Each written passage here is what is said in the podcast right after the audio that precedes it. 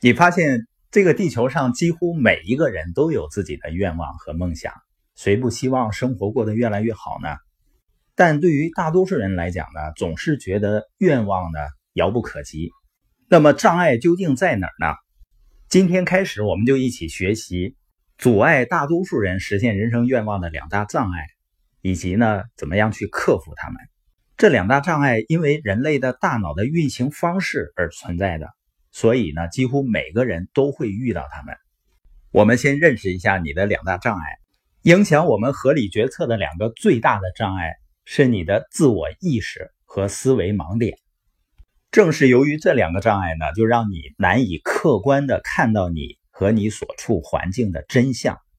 难以通过最大限度的利用他人的帮助来做出最佳决策。如果你能理解人的大脑这部机器是怎么运行的，就能明白这两个障碍为什么会存在，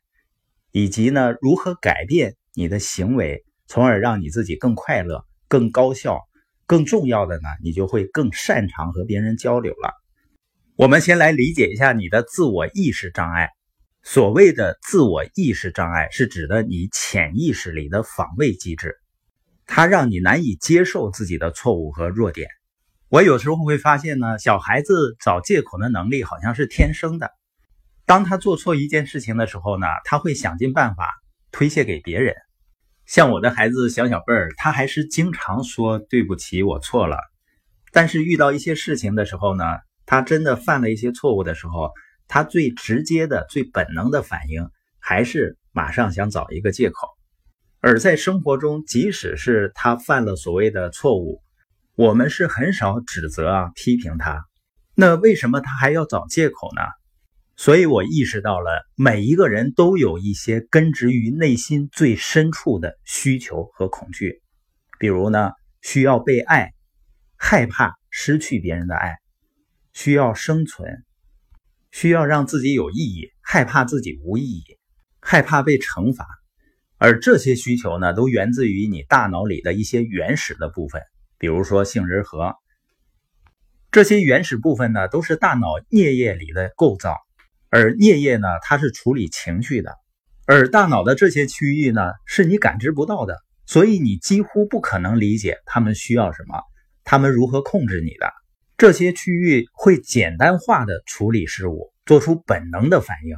所以有的时候你发现，有的孩子甚至成年人，他管不住自己的行为，就是因为他更多的受大脑深处的本能反应的控制，而这些区域呢，它是渴望赞誉。把批评视为一种攻击，你看啊，这块很有意思。尽管我们大脑更高级的部分能够理解一些建议啊、建设性的批评对我们是有利的，所以你看，有的领导在开会的时候，他表现得很谦虚，他要求大家呢可以放开了批评、提建议。当人们说到一些不疼不痒的事儿呢，他是能够接受的。但是真正再深入的时候，涉及到对他完美性进行评价的时候，有的领导就开始坐不住了，或者呢就急眼了，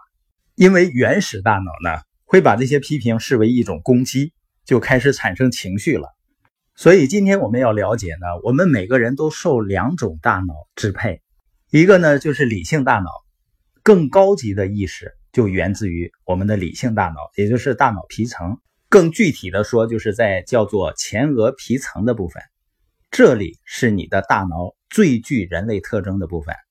相对于大脑的其余部分呢，人类的前额皮层比大多数其他的动物要大。你会通过这一部分清醒地感知到自己在做决策，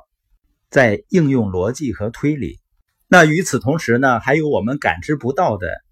本能脑在产生情绪，支配我们的行为。